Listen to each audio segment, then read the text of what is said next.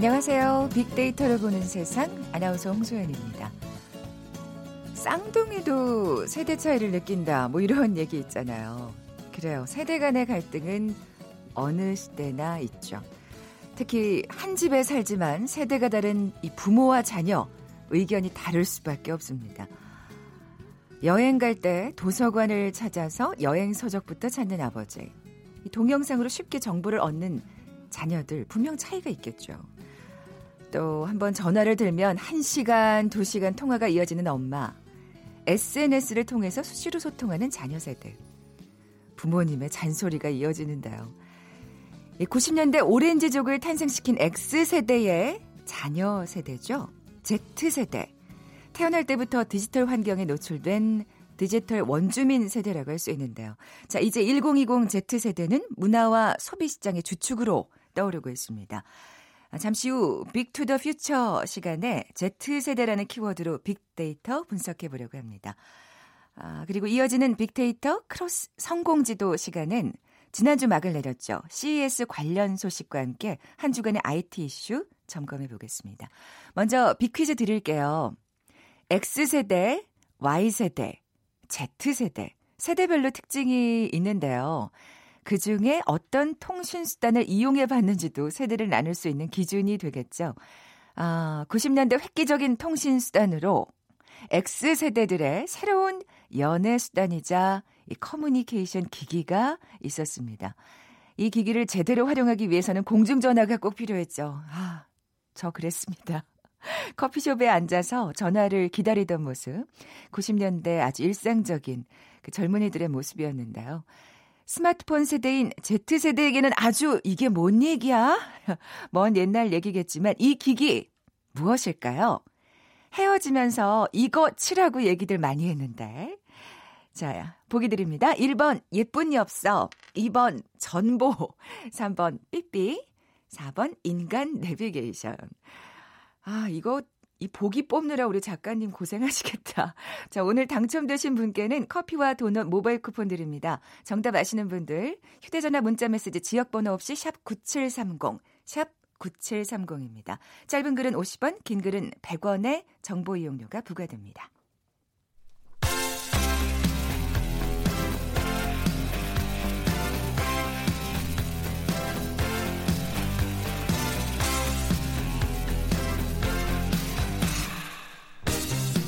트렌드는 10년마다 반복된다. KBS 1라디오 빅데이터로 보는 세상. Big to the Future. 최신 핫 트렌드와 복고 문화를 두루 살펴보는 시간이죠. Big to the Future. 빅커뮤니케이션 전민기 팀장 나와 계십니다. 어, 이게 그 Back to the Future 오리지널 사운드 어, 나오네요. 저는 오늘 처음이니까 이 코너가. 네. 하지만 팀장님은 처음이 아니죠. 맞습니다. 잘 부탁드립니다. 전민기입니다. 예. 네. 어, 빅투더퓨처 어, 오늘은 Z 세대에 관한 이야기 준비하셨다고요. 네, 이 Z 세대는 1990년대 중반에서 2010년대 초반에 태어난 세대입니다. 그러니까 태어날 때부터 디지털 문물을 아예 그냥 어, 갖고 경험하면서 태어나는 세대들. 요즘에 한 두 돌 지나기 전에 휴대폰으로 자기가 이렇게 그렇죠. 넘겨서 막 조작하잖아요. 아, 네. 그 아기들은 휴대전화, 그러니까 스마트폰이 없는 시대를 상상할 수는 있을까요? 어, 그럴 거예요. 없으면 네. 아마 답답해서 지난번에 저기 통신 사고로 휴대폰 잠깐 안 됐었거든요. 서대문구에. 네, 네. 그때, 그때 이제 네. 멘붕 왔던 젊은 세대들 많았대요. 네, 아, 스마트폰 안 되니까. 막 불안에 떨었구나. 그렇죠. 네. 그러니까 우리가 흔히 알고 있는 밀레니얼 세대 가 이제 1980년에서 2000년대쯤 음, 음. 태어난 세대를 말하고 또 디지털 학습도가 높은 X세대. 제가 이제 아마 X세대일 것 같아요. 네, 네. 네. 저는 다, 조금 걸쳐 있어요. 네, 그 다음 세대로 이제 정의가 되는 세대입니다. 네. 그러니까 유년 시절부터 말씀해 주신 대로 여러 가지 이런 스마트폰이라든지 다양한 이런 컨텐츠들을 어, 경험하면서 디지털 원주민이라고 해, 주셨는데 뭐 디지털 네이티브 이런 말로도 쓰이고 아, 있고요. 아, 네, 네. 긴 통화보다는 단발성 온라인 메시지를 좀 편하게 생각하고 대기업 상품이나 유명 연예인보다는 일반이나 영상이나 사진에 등장하는 상품이나 인물을 더 선호하는 예, 그런 세대들을 일컫는 말입니다. 네, 뭐 제품 사용 설명서도 유튜브로 보더라고요. 어, 저는 맞아요. 저는 그냥 그 종이 봐야 되거든요. 어, 뉴스도 요즘에는 다 그걸로 봐요. 아, 네. 아 그렇구나 진짜 다르구나. 그리고 저마 저도 아직까지 녹색 창에 검색해가지고 뭐 맞아요. 하는 법 하잖아요. 아니 저도 그래요. 요즘엔 다 동영상 플랫폼 가가지고 뭐 예를 들어서 머리 고데기 많은 법. 그 보면서 화면으로. 다 따라하는 거죠. 아, 네. 저희는 사진으로 보잖아요. 네. 저도 아직까지 그렇거든요. 네. 이렇게 다르니까 소비 형태도 굉장히 또 차이가 있을 것 같아요. 전혀 다른 소비 형태를 보이고 있고요. 그러니까 이들한테는 기존의 형식과 전혀 다른 전략을 통해서 마케팅을 해야 된다. 이 업계에서는 이미 예전부터 이런 말들 나오고 있고 어, 텍스트보다는 한 차원 진화한 어떤 음, 동영상 플랫폼 네, 네. 채널을 통해서 이미지로 소통하고 또 영상 제작 앱으로 컨텐츠를 직접 제작하기도 합니다. 요즘에 이제 뜨고 있는 그런 영상 제작 앱이 있거든요. 음, 그래서 이거 음. 전 세계인들이 어떤 사람이 춤추면 그거 따라해가지고 똑같이 올리는 하여튼 그게 요즘에 아, 가장 인기 있는 또 플랫폼이에요. 그게 그러니까 뭔가 전용 어플이 있군요. 저 잘 몰랐어요. 네. 아. 여기 제가 이름 소개하기 그래서 그렇지만 아, 원고엔 쓰여 있죠. 요거 한번 검색해 보시면 그걸로 하실 수 있어요. 알겠습니다. 예. 뭐 지금 들으시는 분들 중에서도 많이 알고 계실 것 같아요. 근데 이제 이 Z세대가 자라나면서 이제 구매력을 갖게 된 거예요. 맞습니다. 예. 네. 그러면 이제 뭔가 마케팅의 지형도 바뀔 것 같은데. 일단 패션이 가장 민감하게 발빠르게 바뀌는 그런 업계잖아요. 네네. 그러니까 여기 주요 키워드도 Z세대예요. 그래서 지난해 한국 패션 협회가 2018년 패션 뉴스 3,500여 건하고 주요 포털에 등장한 패션 관련 빅데이터 80만 개 정도를 분석해서 보고서를 발표를 했는데 어, 기획, 생산, 유통, 마케팅 전반적으로 Z세대에 맞춰서 변화를 하고 있다는 거죠. 아. 그러니까 보고서에서 눈에 띄는 건 이제 인플루언서라고 불리는 음, 영향력 있는 개인들, SNS에 팔로워 뭐 10만 정도 갖고 네. 있다든지 이런 사람들의 굉장한 도약이거든요. 음. 그러니까 동영상 스트리밍 플랫폼에서 활동하는 일부 이 인플루언서들 같은 경우는 Z세대 사이에서는 이제는 웬만한 연예인 저리 가라. 예. 연예인보다 더 인기 많은 것 같은데. 그 지금 화제가 되는 게 그 유재석 씨랑 어떤 아이가 인터뷰를 했는데 어 몰라요. 저는 그냥 뭐 도띠 이런 그 인, 유튜브에서 예. 예, 활동하는 사람들, 유튜버 어, 스타들. 저는 그 예. 그 사람을 더 잘 알아요. 이게 이제 화제가 돼가지고 아. 예, 유재석 씨를 모를 수 있다니. 예, 그런 우리한테 충격이죠. 그런 충격적인 이제 일들이 어. 나타나고 있는 거죠. 네. 그러니까 이 사람들을 잡으려고 하는 마케팅들, 그러니까 업계들도 광고를 이제는 TV로 안 하잖아요. 음, 예, 동영상 음. 사이트라든지 SNS 통해서 해봤더니 효과가 더 좋으니까. 그렇죠. 네, 더 많이 팔리는 거예요. 괜히 이제 뭐 이 지상파에 네. 예, 뭐돈 들일 필요 없죠. 큰 돈 들이지 않고. 그렇죠. 예. 어, 마케팅과 유통은 그렇고 금융업계는 어떻습니까? 금융업계도 보니까 한 그 은행이 자체 분석을 했는데 Z세대 소비 증가율이 다른 연령대에 비해서 굉장히 빠르게 상승했다는 거예요. 2014년과 비교했을 때 42% 정도 늘었다라는 거고 그러다 보니까 이 친구들을 겨냥한 마케팅들을 하고 있어요. 그래서 네. 혼자 사는 20대들이 많잖아요. 그러니까 음. 어 편의점하고 이제 협약을 맺어 가지고 앱을 깔아 가지고 뭐 이벤트를 하면은 여기서 뭐 도시락을 준다든지 아. 예, 이런 식의 마케팅. 예전에는 우리 부모님도 프라이팬 주고 예, 냄비 주고 이게 최고의 마케팅이었잖아요. 주방용품. 예. 이제는 그냥 앱이나 이런 걸로 딱 쏴주니까 아, 훨씬 더 편리하게. 혼밥하는 친구들 때문에 그런 거. 그렇죠. 아. 그리고 제품 중에서도 이제는 어 그 뭐 지난주에 제가 이제 오시기 전에 하나 소개해드렸던 게 뭐냐면 그 적금 상품인데 음. 어 커피 안 마시잖아요. 그러니까 커피로 돈을 아끼는 적금이에요. 그래서 내가 점심 때 커피 안 먹었다. 그럼 이 앱에 있는 그 뭐 이모티콘 같은 걸 탁 누르면은 딱 4,500원씩 그때마다 자연스럽게 빠져나가면서 아. 적금이 되는 상품이라든지 이런 재밌는 것들이 많이 아, 나오고 아, 그들에게는 그러니까 말하자면 커피 안 마시는 돈이 푼돈이 되는 거군요. 푼돈을 절약절약해서 그렇죠. 그런 아. 여러 가지 이 친구들을 겨냥한 상품들이 재밌는 것들이 찾아보시면 상당히 많아요. 또 이렇게 재미가 있어야죠. Z세대가 또 구매를 하는 욕구를 느끼잖아요. 이 친구들의 네. 주요 특징이 뭐든 하여튼 재미. 펀. 예, 네, 그러니까 음. 뭐 사회 비판할 때도 이거를 굉장히 돌려가지고 재미있게 표현하는 게 하여튼 이들의 문화거든요. 음, 네. 음. 빅데이터 상의 반응도 살펴볼까요? 지난 1년 동안 Z세대에 관해서 한 16,500여 건 정도 언급됐고요. 연관어 보면 뭐 청년, 세대, 중심, 유튜브, 밀레니얼, 산업, 어, 브랜드, 디지털, 결혼, 탐구, 콘텐츠, 스타일, 라이프, 문화 이런 단어들 사회 전반적인 그런 키워드들이 다 등장하고 있고요. 네. 어, 감성어 긍부정 비율은 42.2 대 8.5입니다. 뭐 좋다, 신중하다, 선호한다, 성장하다, 즐긴다, 좋아한다, 용감하다. 어, 요즘 세대들 굉장히 음, 뭐 자기들만의 문화 갖고 있는 거 좋게 바라보는 어, 경향이 많았는데 그렇군요. 여기 약간의 함정이 있는 건 이제 빅데이터 안에 있는 주 활동층이 20대에서 40대니까 본인들의 문화를 좋게 평가하는 네. 그런 모습들이 보이기도 하고요.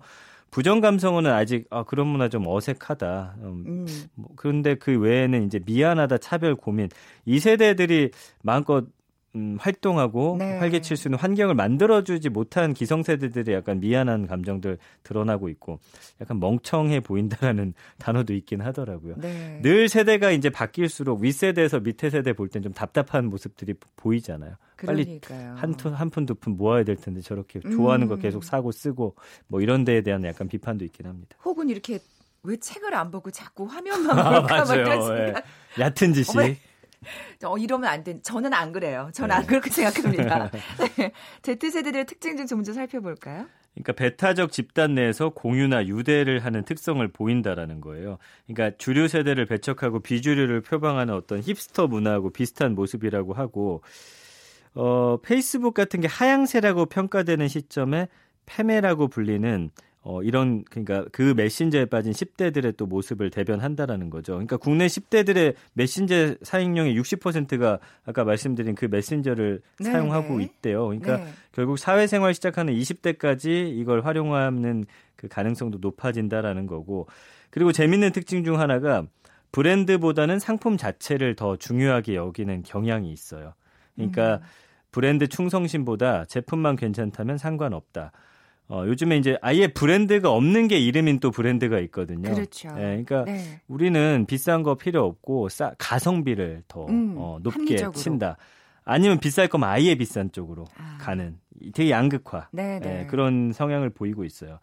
그러니까 언제든지 브랜드를 좀 바꿀 준비가 되어 있는 유동적인 또 형태를 갖고 있다는 거. 음. 그리고 거기에다가 정체성, 다양성, 개성을 중시하는 어떤 사회적 성향에 의해서 스스로의 스타일을 결정합니다. 그래서인지 이제 어디에도 잘 어울리는 기본에 충실한 normcore 스타일, normal과 하드코어인데 네네. 네. 평범해 보이지만 평범하지 않은이란 뜻이에요. 음, 음. 그러니까 이게 뭐냐 평범하면 평범한 거지 아니면 아닌 거지. 뭔가 자신만의 포인트가 있는 게 아닐까요? 맞아요, 네. 정확하세요. 네. 그래서 개성을 중시하는 이 Z 세대들 브랜드 제품보다 독창적이면서 가치 있는 제품을 선호한 것 동시에 기본템 쇼핑몰, 기본템 돌려입기와 같은 또 기본에 충실한 아이템들도 선호하고 있다라는 게 특징적으로 보여지는 거죠. 네. 그러니까 이게 사실 주류가 아니라 비주류를 표방, 표방하는 어떤 기본 성격에 뭔가 다 연장선상이라는 네. 생각이 좀. 그렇지만 나를 드러내고 싶은 욕구가 또 다른 작은 것들로 네. 또 표현이 되는. 네, 네. 네. 네. 어, 작년에 젠더에 관한 키워드가 우리 사회에 큰 화두였는데요. 네. Z세대는 어떻게 반응하고 있나요? 그러니까 보니까 그 한 설문조사를 한 내용을 보니까 설문 대상자 한 25%가량 15살에서 24상 대상자 2,000명을 대상으로 했고요. 이 젠더 정체성이 변화할 것으로 예상한다 이렇게 답했고요. 이렇게 응답한 사람 가운데 45%는 성별 정체성이 두세 번 정도 변화할 것으로 예상된다. 오. 어. 그러니까 젠더의 유동성에 관한 인식이 아직 폭넓지 않은 국내에서는 성별이 바뀔 수 있다라고 예상한다는 문장 자체가 좀 낯설 수 있거든요. 그렇죠. 그렇죠. 예, 근데 이제 성별이 유동적으로 바뀌는 어떤 것들은 굉장히 어, 엄연히 또 존재하는 거기 때문에 성 정체성에 관해서 이렇게 표현하는 세대가 아마 이들이 처음이 아닐까 싶어요. 그러니까 저도 예. 지금 낯설거든요. 예, 예. 이렇게 많이 변할 거라고 말했다니 굉장히 놀라운데 자 그러면 이 Z세대의 특성에 맞는 새로운 전략은 뭘까요? 네, 한 여섯 가지 전략을 내놓는데 몇 가지만 소개해 드리면 남자 색상인 블루, 여자 색상인 핑크와 같은 고정관념이 통하지 않는다. 아. 예, 새로운 성별 기준을 갖고 있고 거기에 사회 지향적이라는 정체성과 목표 그리고 가치관에 관해서 매우 세련된 의사결정권을 가지고 있어서 공정한 생산 과정을 지키는 착한 기업의 호감을 보여요. 그래서 SNS에서 굉장히 화제가 됐던 두 기업이 있어요. 제 이름은 말씀드릴 수 없지만 착한 기업 오땡땡하고 네. 의인상을 수상한 아, 엘땡 예, 예. 굉장히 찬양하는 형태로 나타나서 음. 대리점 상품 강매 사건으로 민심이 떠나버린 한 땡땡 유업이 있는데 이 브랜드 로고를 가려가면서 판매하는 사태까지 음. 벌어지게 한 것도 이런 성향 때문입니다. 뭔가 이게 그 갑질 사건이 일어나면 가장 분노하는 게 또 이 Z세대기도 한 것 같아요. 공정이라는 네. 게 굉장히 이 사람들의 마음에 가득하게 있어요. 공정하지 못하다라고 느끼는 그런 마음이 워낙 크니까. 이 사회가 그런 그런 데 예. 대한 불만이 그렇게 표출이 맞습니다. 되는 거겠죠. 예. 자, 그렇다면 어, 이제 이 Z세대가 새로운 구매 어떤 력을 가진 어떤 세대로 떠오르고 있는데 벌써부터 이렇게 사실은 이들을 대상으로 한 마케팅이 이루어지고 있는 벌써 거네요. 한 10년 전부터 네. 이 IT 업계나 좀 앞서가는 기업들은 Z세대 보고서를 펴냈어요. 꾸준히 아. 내고 있고 앞으로 이제 이 사람들에 대해서 어, 타겟팅해서 또 마케팅 해야 되기 때문에 역시 기업들은 앞서가는군요. 예, 어쨌든 소비 중심의 Z 세대가 있고 이들 떼어놓고 올 한해 소비 트렌드를 좀 논하기는 어려울 것 같습니다. 네. 어떻게 또 뭐 새로운 어떤 기발한 마케팅 또 또 이들을 대상으로 한 전략이 나올지 좀 또 기대를 해보겠습니다. 저는 맞습니다. 예. 너무 먼 세대니까 아니 그렇지 보고 않아요. 있으면서 되게 신기한 거예요. 네, 함께 발맞춰 나가시죠. 예. 아 그럴까요? 예, 좀 묻어가 볼까요? 자 빅 퀴즈 내주세요. 네, 90년대 획기적인 통신 수단 맞춰주시면 됩니다. 이건 X 세대의 새로운 연애 수단이자 커뮤니케이션 기기였는데 옛날 얘기하고 있는 그렇죠. 다시. 휴대폰이 등장하면서 일상에서 사라졌습니다. 이 기기 제대로 활용하기 위해서 공중전화가 꼭 필요했습니다. 헤어지면서 뭐뭐 쳐라고 얘기들 많이 했는데 이것은 무엇일까요? 1번 예쁜 엽서, 2번 전보, 3번 삐삐, 4번 인간 내비게이션. 네, 오늘 당첨되신 분들께 커피와 도넛 모바일 쿠폰 드리겠습니다. 휴대전화 문자 메시지 지역번호 없이 샵 9730, 샵 9730입니다. 짧은 글은 50원, 긴 글은 100원의 정보 용료가 부과됩니다. Big to the Future, 빅 커뮤니케이션 전민기 팀장과 함께했습니다. 고맙습니다. 감사합니다. 잠시 정보센터 헤드라인 뉴스 듣고 돌아올게요.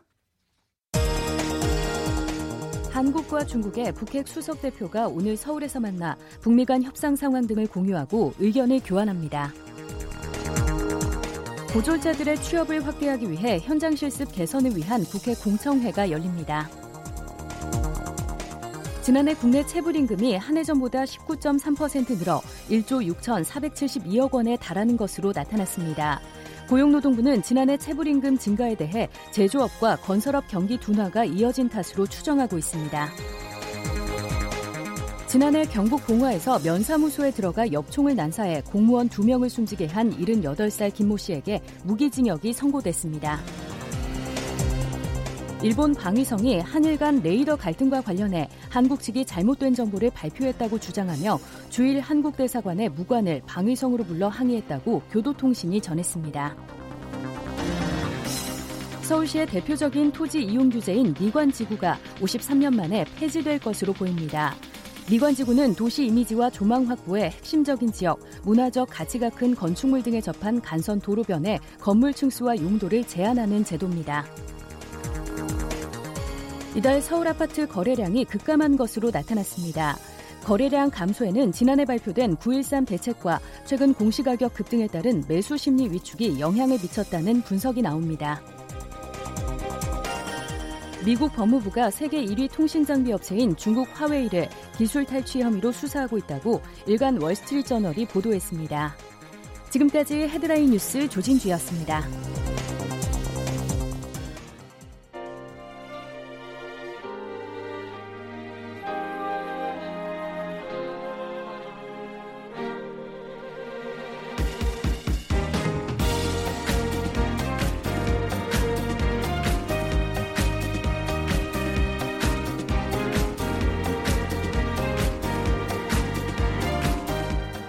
박희준의 성공지도 시작하겠습니다.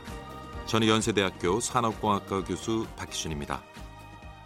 4차 산업혁명이 본격적으로 빅데이터로 본 세상과 KBS 일라디오 박희준의 성공지도가 만났다. 미래를 읽는 힘을 키우는 시간. 빅데이터 크로스 성공지도. 네. 빅데이터 크로스 성공지도 연세대학교 산업공학과 박희준 교수 나와 계십니다. 안녕하세요. 네, 안녕하십니까. 아, 그 목소리의 주인공이시구나. 반갑습니다. 네, 반갑습니다. 잘 부탁드립니다. 예, 잘 부탁드리겠습니다. 네. 어, 이번 주 IT 업계 소식부터 먼저 살펴볼까요? 예. 에, 지난주 개막이 됐었던 CES 2019 소식 잠깐 살펴보도록 하겠습니다. 사실 우리가 뭐 CES라고 많이 들으셨을 텐데 뭐의 네. 약자인가 싶으실 거예요. 네. 예, CES는요. 컨슈머 일렉트로닉스 쇼입니다. 그래서 어, 저희가 번역을 해보면 소비자 가전 박람회 혹은 소비자 전자제품 박람회쯤으로 이해할 수 아. 있을 것 같고요. 가전제품 말씀하시는 예. 거죠. 그래서 네. 어, 초기에는 그 가전제품 중심으로 박람회가 열렸고요. 뉴욕 맨하탄에서 1967년에 최초로 개최가 됐습니다. 근데 뭐 지금 우리가 알다시피 지금은 이제 가전 중심이 아니라 아. 오히려 뭐 모든 그 ICT 분야에 심지어는 이제 자동차까지도 박람회에서 소개가 되고 있고요. 네. 올해도 이제 뭐 많은 기술들이 또 선을 보여서 올 한 해 동안 ICT 분야가 어떤 방향으로 좀 발전해 갈 수 있는지를 가늠해 볼 수 있는 그런 음. 자리였던 것 같고요. 그러면 2019 세스의 어떤 뭐 주요 이슈 키워드는 뭐였을까요? 에, 2019 CAS의 키워드는 인공지능이었습니다. 뭐 지난 수년간 아, 사실은 그렇겠네요. 인공지능은 음. 키워드로 자리 잡고 있었습니다만은 올해는 유난히 이제 인공지능 기술 자체에 대한 어떤 소개보다는 지금 우리가 사용하고 있는 가전을 비롯해서 여러 가지 기계에 인공지능이 어떻게 좀 더 스며들어서 사용자들의 효익을 높여줄 수 있는지에 대한 여러 가지 시도가 있었다고 볼 수 있고요. 네. 자, 그다음에 또 한 가지 소식을 살펴보면은 에, 지난주에 이제 김성수 의원이 에, 방송법 개정안을 발의했습니다. 사실 이제 에, 지금 방송법이라는 것이 사실 20년 전에 만들어졌거든요. 음. 그러다 보니까 지금은 인터넷 방송을 비롯해서 다양한 매체들이 생겨나고 있고요. 에, 이러한 상황에서 이전에 우리가 가지고 있던 방송법만으로는 건강한 어떤 어떤 방송 시장을 운영하기 힘들다는 그렇죠. 그런 지적이 많이 있었고요. 네, 네. 근데 좀 문제가 되는 것이 이제 지금 인터넷 방송 같은 경우에는 지상파에 비해서 규제가 없죠. 그렇다 보니까 광고를 비롯해서 굉장히 자유로운 컨텐츠를 가지고 자유로운 방식으로 이제 방송을 해 나가고 있는데 그러다 보니까 지상파 같은 경우에는 이제 역차별을 당할 수가 있는 거고요. 음. 뭐, 뭐 방송이 상업주의에 젖어든 것은 뭐 여러분 다 이해하시겠지만 저희 공영방송인 KBS조차도 시청률 청취율을 신경 쓰지 않을 수 없는 상황에서 이러한 방송법이라는 것이 기존 지상파, 기존 매체들만 옥죄는 그러한 규제가 되는 것이 아니냐는 지적이 있었고요. 그래서 지금 이제 방송법을 개정을 해야 된다는 목소리를 담아서 이제 개정안이 발의가 됐는데 뭐 어떤 방향으로 진행이 될지는 좀 살펴봐야 될것 아, 같습니다. 저하고 직결되는 문제라 또 귀가 쫑긋하네요. 예. 어, 그러면 그 우선 2019 예, CES에 대해서 예. 얘기를 해볼까요? 예. 오늘 CES 2019 좀 자세히 살펴보고자 하는데요. 앞서서 말씀드린 것처럼 뭐 빅데이터 인공지능이 CES의 키워드로 자리 잡은 지는 오랜 시간이 됐습니다만은 올해는 유난히 그런 그 인공지능 기술이 탑재된 여러 가지의 에, 가전 제품 그리고 기기들이 많이 선을 보였고요. 그래서 주최 측에서 내놓은 보도 자료를 보면 지금까지는 어떤 기술을 우리 인간이 수용하고 우리 삶 속에서 활용할 수 있을지에 대한 문제를 다뤘다면 이번 CES에서는 우리가 사용하고 있는 기존의 기계가 어떻게 하면은 새로운 기술을 받아들여서 사용자의 효익을 높여줄 까. 그러니까 지금까지는 그 기술 도입되고 활용되는 기술에 대해서 사용자들이 선택을 하고 관심을 보였다면 네. 지금은 사용자들이 인지하지 못하는 상황 속에서 기기에 그러한 아. 인공지능 기술들이 탑재돼서 편의성을 좀 더 높여주는 네. 방향으로 이제 가전이라든가 여러 가지 IT 기기들이 발전하고 있다라고 음. 얘기를 하고 있습니다. 좀 더 우리 일상생활로 자연스럽게 지금 스며들고 있다는 말씀이시잖아요. 예, 그렇습니다. 어떤 제품들이 있었어요? 사실 가장 요 번에 그 주목을 받은 것은 여러분도 뭐 언론 방송을 통해서 접하셨겠지만 말 수 있는 TV죠. rollable TV라고 아, 해서 예. 그래서 뭐 LG 전시관이 굉장히 많은 주목을 받았는데요. 네. 일상에서는 이제 스피커입니다. 스피커인데 그 스피커를 열어 젖히고 우리가 TV를 시청할 경우에는 스크린을 말아 올려서 펴 놓은 다음에 TV를 시청할 수 있죠. 그러니까 이전에 우리가 브라운관 TV라고 해서 네. 굉장히 많은 공간을 차지했었고요. 네, 네. 지금 우리가 사용하고 있는 TV는 이전 브라운관 TV에 비해서는 좀 덜 공간을 차지합니다만은 앞으로 이런 롤러블 TV가 이제 상용화되면 네. 특별히 뭐 TV를 위한 어떤 그 공간이 음. 예, 가정 내에 이제 필요하지 않게 되겠죠. 아 이게 정말 무슨 영화에서 보던 일이 진짜 실제로 펼쳐지는 것 같은데 예. 그 외에도 뭐 아마존과 구글은 어떻습니까? 그렇죠. 근데 뭐 어, 전문가들은 또 어떤 얘기를 하고 있냐면 네. 많은 그 가전 제품 제조 업체들이 앞에서 화려한 쇼를 했지만은 네. 뒤에서 사실은 뭐 굿을 보면서 떡을 먹은 것은 지금 말씀하신 구글과 아마존이 아니냐 이런 얘기를 아, 했는데요. 왜냐하면 지금 인공지능이 탑재돼서 사용될 수 있는 많은 가전 그밖에 기기들이 결국에는 이제 그 아마존과 구글이 지금 내놓고 있는 에, 그 인공지능 스피커죠. 그 플랫폼을 기반으로 해서 네, 어, 구동이 되기 때문에 네. 결국에는 뭐 에, 이번 CES 2019의 승자는 구글과 아마존이 아니냐 뭐 이런 얘기도 지금 나오고 있습니다. 네. 그... 남 좋은 일 하는 건가 뭐 이런. 근데 이번에 참 재미있는 것이 네. 그 CES가 진행되는 과정에서요. 그 하나의 로봇이 그 전시장 밖으로 나왔다가 아 그 무슨 사고가 있었다는 얘기가 뭐 예예 예. 러시아 로봇 제조사죠 네. 프로모봇이 이번에 전시하고자 했던 로봇 하나가 전시장을 벗어나서요 에, 일반 그 주행 도로로 나왔다가 테슬라 자율주행차 모델 S와 충돌 사고를 일으켰어요. 아. 그래서 이전에는 사실 우리가 뭐 이세돌 구단의 그 알파고 네. 이세돌 구단 대국 이후에 어떤 인간과 기계 간의 대결 국면 뭐 인간과 기계 간의 여러 가지 관계에 대한 논의가 많이 있었는데 네. 이번에는 로봇하고 이제 자율주행차하고 어, 사고를 일으키는 바람에 인간과 기계 간의 어떤 그 대결 구도를 넘어서서 네. 이제는 기계와 인공지능이 탑재된 네. 기기와 기기 간의 관계에 대해서도 이제 우리가 좀 더 관심을 아. 갖고 관련된 또 제도를 정비해야 되지 않느냐는 목소리도 높아지고 있습니다. 인간은 아예 밀려나는 분위기. 어, 5G도 또 하나의 축이었다면서요. 그렇죠. 지금 뭐 말씀드린 뭐 자율주행차 비롯해서요 많은 가전들이 사실 우리 우리가 기대한 만큼의 어떤 시장을 만들어내기 위해서 선행되어야 될 것은 사실 5세대 이동통신입니다. 국내에서는 네. 지난 12월 1일에 전파가 송출되어졌고 지금은 이제 기업 관련된 일부 서비스가 상용화되어져 있습니다만 조만간에 국내에서는 이제 일반 사용자들을 대상으로 하는 서비스도 선보일 거고요. 하지만 미국, 일본, 유럽, 중국 주요국에서는 이제 내년부터 전국망 서비스가 이제 시작이 되는데 아. 뭐 이번 CES 소개됐던 많은 제품 서비스가 제대로 어떤 구동을 하기 위해서는 결국 5세대 이동통신이 필요하고요. 그래서 사실은 뭐 가전 박람회에서 어떤 통신 관련 기술이 주요한 이슈가 된다는 것은 쉽지 않은데 지금 논의되고 있는 회자되고 있는 많은 서비스들이 제대로 구동을 하기 위해서는 선행되어져야 될 어떤 그런 기반 시설이기 때문에 이번 CES에서는 또 5세대 이동통신 관련된 얘기도 굉장히 많이 나왔었죠. 음, 그렇군요. 또 어떤 소식이 있었나요? 그다음에 뭐 보면은 사실은 또 하나의 그 우리가 좀 주목해야 될 부분이 CES에서 보면은 CES 며칠 앞두고 애플과 삼성이 TV 부문에서 이제 협력하기로 했다는 그런 방안을 발표를 했는데요. 네. 뭐 여러분 잘 아시겠지만 지금 뭐 3년 넘었고 이제 4년 가까이 접어드는 것 같은데 애플과 삼성 같은 경우에는 스마트폰의 어떤 그 관련 특허를 놓고 뭐 법정 소송을 맞아요. 지루하게 지금 이어오고 네. 있는데 사실 굉장히 적대 관계 있죠. 적대 관계 음. 있음에도 불구하고 이번에 이제 TV 부문에 있어서 어, 협력을 하기로 이제 방안을 발표를 했고요. LG한테 반격하는 걸까요? 그래서 이제 뭐 앞으로 보면은요. 네. 이게 뭐 가전도 그렇고 ICT 업계도 그렇고 이제는 뭐 전선이 없는 것 같아요. 게릴라전인 것 같고요. 이제는 뭐 어제 적이 오늘의 동지가 될수 있고 그렇죠, 어제의 그렇죠. 동지가 또 오늘의 적이 네. 될수 있고 뭐 앞서 말씀드린 다양한 융복합의 어떤 제품을 선보이기 위해서 업계에 있는 그 업체들 간의 합종 연행의 모습은 앞으로도 계속 더 심화될 것 같습니다. 네. 뭐 마무리해 주신다면요. 예. 그래서 뭐 올해의 그 좀 트렌드를 좀 살펴보면 네. CES에 나왔던 것처럼 지난 수년간 4차 산업혁명과 함께 회자됐던 많은 기술이 좀 더 우리 삶 속으로 스며들고 어, 관련 제품과 서비스가 상용화되는 그런 시장을 올해는 우리 사용자들이 좀 만나볼 수 있을 것 같습니다. 네.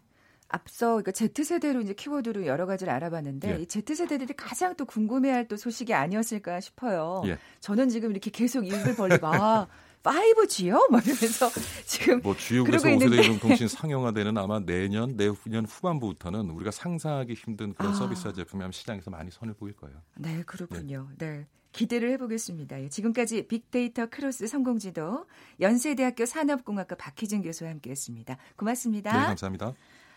아, 빅퀴즈 정답자 또 발표해드려야죠. 5912님 3번 삐삐 하셨습니다. 예, 삐삐가 정답이었어요. 어, 공중전화에서 동전 한 주먹 받고 부스에서 길게 통화하는 사람. 속으로 욕하면서 기다리던 그 시절이 생각납니다. 저랑 비슷한 세대시군요. 그리고 9969님, 그때 숫자 8282를 보내, 맞아요. 빨리빨리죠, 이게. 급한 일인 줄 알고 바로 전화에 왔던 사람이 지금의 남편이지요. 예, 착하신 분이었군요. 뭐 그 외에도 뭐 천사도 있었고요. 열렬히 사모해 뭐 이런 거 갑자기 하나 둘씩 생각이 나는데요. 오늘 많은 분들 또 정답 보내주셨는데 오늘 이 두 분께 커피와 도넛 모바일 쿠폰 보내드리겠습니다. 오늘 방송 이제 마무리해야 되겠네요. 저는 내일 오전 11시 10분에 다시 찾아뵙겠습니다. 빅데이터로 여는 세상 지금까지 아나운서 송소연이었습니다. 내일 뵙죠. 고맙습니다.